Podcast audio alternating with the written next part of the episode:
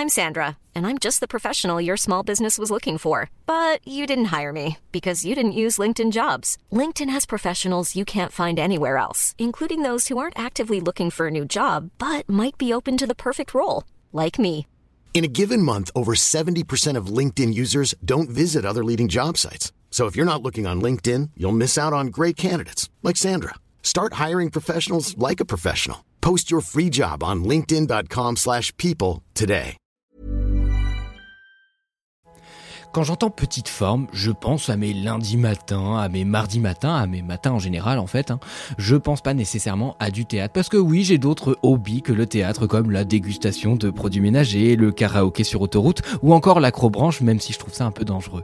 Sauf qu'une petite forme, c'est aussi le nom qu'on donne à une version condensée d'une pièce ou une version un peu itinérante que vous pouvez aussi bien jouer dans le lobby d'un hôtel, le marché de Villedieu-les-Poils et même, soyons fous, dans un théâtre. L'errance et notre vie, c'est la petite forme du Nid de cendre, une pièce de Simon Falguière qui est créée en 2019 dans sa première version et qui a été reprise dans une version de 13 heures, de 13 heures, vous avez bien entendu, au Festival d'Avignon 2022. Et devinez qui n'y était pas à ce festival? Moi, Mathis Grosso. Vous écoutez Dramatis, le podcast de Mademoiselle, pour vous réconcilier avec le théâtre ou vous rappeler pourquoi vous n'y allez jamais.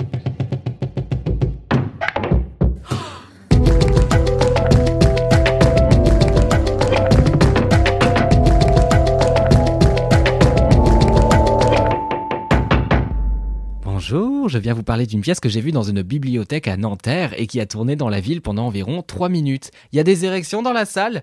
Oui, parce que ce samedi, j'ai été traîné des pieds pour aller voir une pièce, parce que oui, je suis pas toujours là, les guillerets au théâtre en pas chassé avec des kikis dans les cheveux.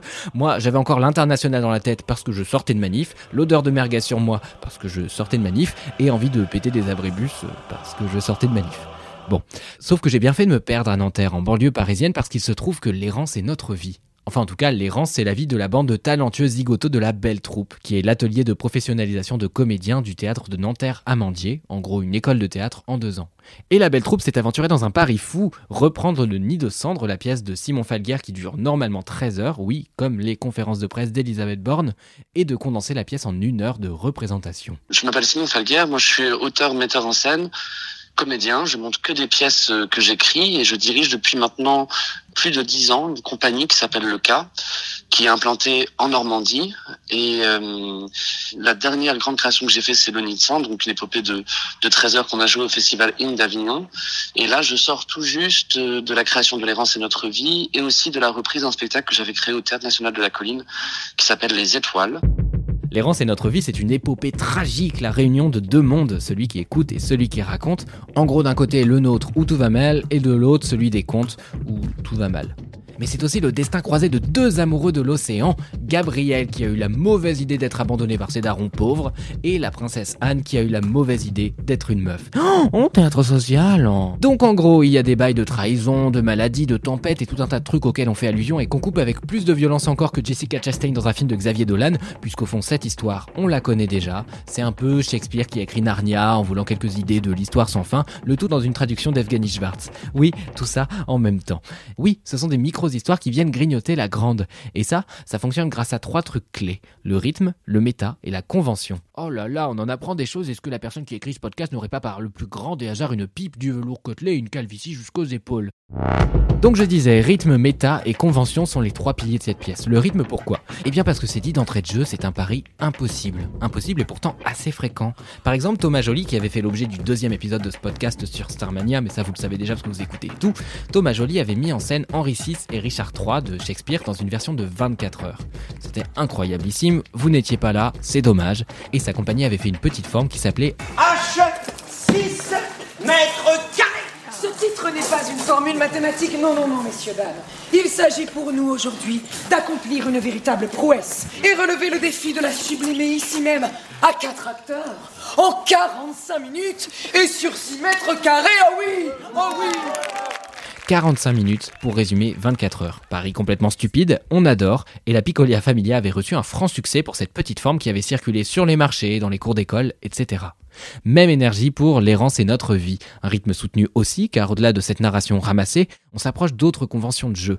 Oui, l'urgence sur scène, ça suppose une certaine disposition des comédiens et des comédiennes, et cette disposition, ça rappelle un petit peu le théâtre de Tréteau. Ouais, foutre, c'est le moment historique. Et oui, c'est le moment historique. Nous sommes au XVIIe siècle à Paris. Le peuple réclame déjà la démission de Dame Hidalgo, et dans les foires, des charlatans comme, je sais pas, euh, Elisabeth Borne, des charlatans donc viennent vendre des drogues. Je parle d'Advil et pas de coke, hein, on se calme Pierre Palmade, et on arrache même des dents à l'époque. Et donc sur ces foires, on fait parfois ce qu'on appelle des farces. Ces représentations populaires se font vraiment avec de francs sous, il faut être dynamique pour s'assurer l'attention du public dans un espace où ça fuse dans tous les sens. J'avais envie de, rendre hommage à, à, ce théâtre de Tréteau qui, qui par son essence est pauvre et donc parce qu'il est pauvre est excessivement théâtral. Alors on gueule, on s'invective, on y met de l'audace et à la fin on remballe le petit tréteau qui nous a servi d'estrade. C'est un peu le même délire que la Commedia dell'arte en Italie qui a beaucoup influencé Turlupin, un des grands noms du théâtre de Tréteau. Oh non, c'est encore le moment historique, il s'arrête jamais le minot, ouais. Non mais ce que je veux dire c'est, la Commedia dell'arte, bon bah voilà, ils avaient des masques, des perruques, de l'impro, des blagues, on essayait de choper l'attention des gens, bref, je vous fais pas un dessin. En tout cas ce que je veux dire c'est que l'errance et notre vie empruntent donc un peu, à mon sens, à cet héritage. Il en tire aussi son sens du méta. Oui, car avant de vous taper 3 minutes de Stéphane Bern, vous m'écoutiez parler de trois clés qui font le succès de cette pièce, le rythme, le méta et la convention. Le méta donc parce que les comédiens et les comédiennes se battent pour des rôles, se plaignent d'emblée de cette impossibilité de tout condenser, de la gratuité du spectacle ou des coupes sur certaines scènes. Bref, on parle des conditions du spectacle en lui-même dans un spectacle. Le théâtre qui parle du théâtre, etc.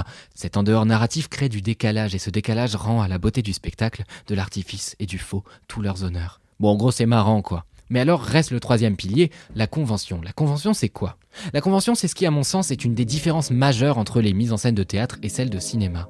Au théâtre, on n'a pas besoin que ce soit réaliste pour y croire. On n'a pas besoin de 30 mètres de décor pour comprendre qu'on est dans un avion. Et les films qui font abstraction de ce réalisme, et plus que du réalisme d'ailleurs, qui font abstraction de la vraisemblance, sont rares. Parce que même dans Avatar, tout est présenté sous nos yeux. Vous n'avez plus rien à imaginer, plus rien à croire. Le théâtre, c'est quelqu'un qui s'avance et qui vous dit Mettons que je sois un lézard eh ben vous allez faire avec, y croire bon gré mal gré, et ainsi peut-être réaliser le rêve de Jean-Michel. Pour une petite forme, on est plus minimaliste. Et donc la convention est plus forte parce qu'on a moins d'accessoires, moins de décors, moins de comédiens potentiellement.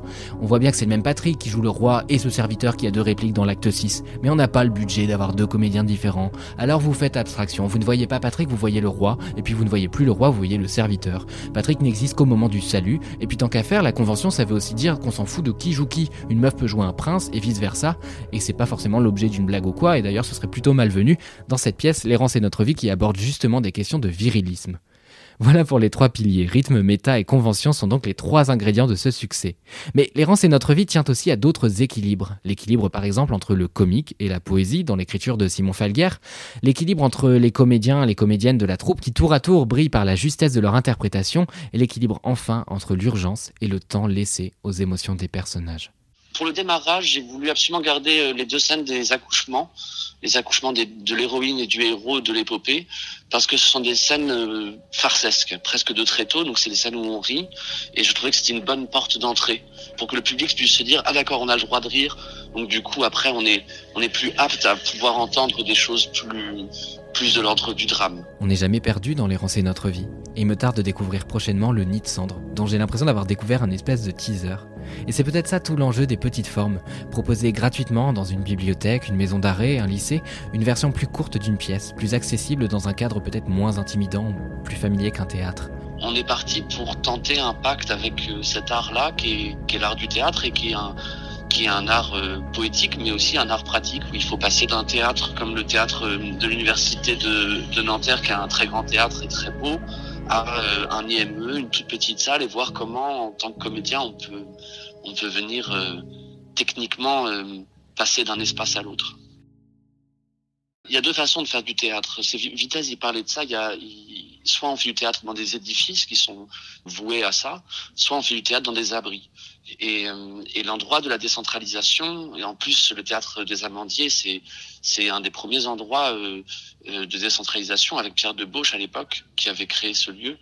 Euh, donc c'est un, je pense que pour des jeunes comédiens et des jeunes comédiennes, c'est un, c'était quelque chose de très très formateur. Et en effet, ce qui change le plus ce sont les espaces, évidemment, mais c'est surtout le public. De pouvoir jouer devant des publics très très différents, des publics qui sont pas habitués au théâtre, des publics pour qui euh, le théâtre des Amandiers euh, n'est pas un endroit où, ils pensent qu'ils ont la, la possibilité d'entrer. Et du coup, d'aller à leur rencontre, euh, de leur montrer notre art et de leur raconter une histoire, ça, c'est, je pense que c'est très très formateur. Je serais curieux de connaître la composition de ces salles de spectacle et de voir ce que ça change. Par exemple, moi j'étais à côté de gens qui prenaient des photos pendant la pièce, qui recevaient des notifs ou mâchaient bruyamment un chewing-gum. Alors on en pense qu'on en veut, hein, mais moi personnellement je préfère ça à des publics trop rodés à l'exercice. D'un point de vue misophonie, évidemment, euh, je suis très heureux de ne pas entendre les gens, hein, donc euh, les publics rodés c'est très chouette parce que c'est tout polissé, c'est tout calme. Mais d'un point de vue politique, je suis très heureux de les voir brusquer ces publics rodés, de les voir challenger, de voir leur hégémonie discuter, parce que je suis également, ça ne vous aura pas échappé, un gros gauchiste.